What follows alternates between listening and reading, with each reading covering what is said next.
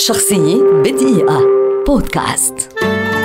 ألفريدو جيمس باتشينو المعروف بآل باتشينو ممثل ومنتج ومخرج ومؤلف أمريكي من أصول إيطالية صقلية ولد عام 1940 ويعد أحد أعظم الممثلين في تاريخ السينما بل أن الكثير من الجماهير والنقاد يعتبرونه الأفضل على الإطلاق. بدأ آل باتشينو مسيرته التمثيلية على خشبة المسرح قبل أن يلعب عدة أدوار في السينما منتصف السبعينات. وفي ذلك الوقت كان المخرج فرانسيس فورد كوبولا يعد العدة لفيلم The Godfather ووقع الاختيار على آل باتشينو للقيام بدور شخصية مايكل كورليوني. ولم يكن آل آنذاك يريد القيام بالدور وكان يطمح للحصول على دور في أحد الأفلام الكوميدية لاعتقاده بأن الجمهور لا يحب من يؤدي الأدوار الشريرة. ولكنه اقتنع في النهاية وقام بالدور. الدور بمقدرة فنية استثنائية ليصبح واحدا من أعظم الشخصيات في تاريخ السينما على الإطلاق ولتتوالى بعد ذلك النجاحات. ترشح الباتشينو خلال مسيرته لسبعين جائزة مختلفة فاز منها ب 46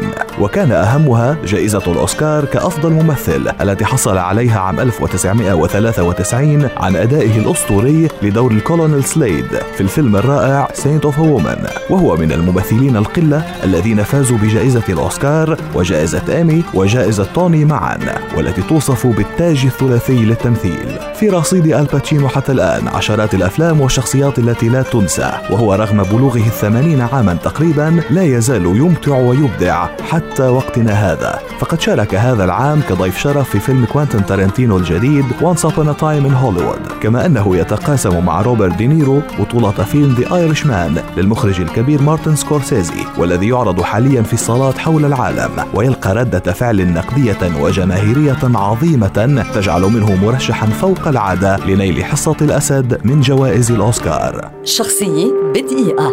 بودكاست.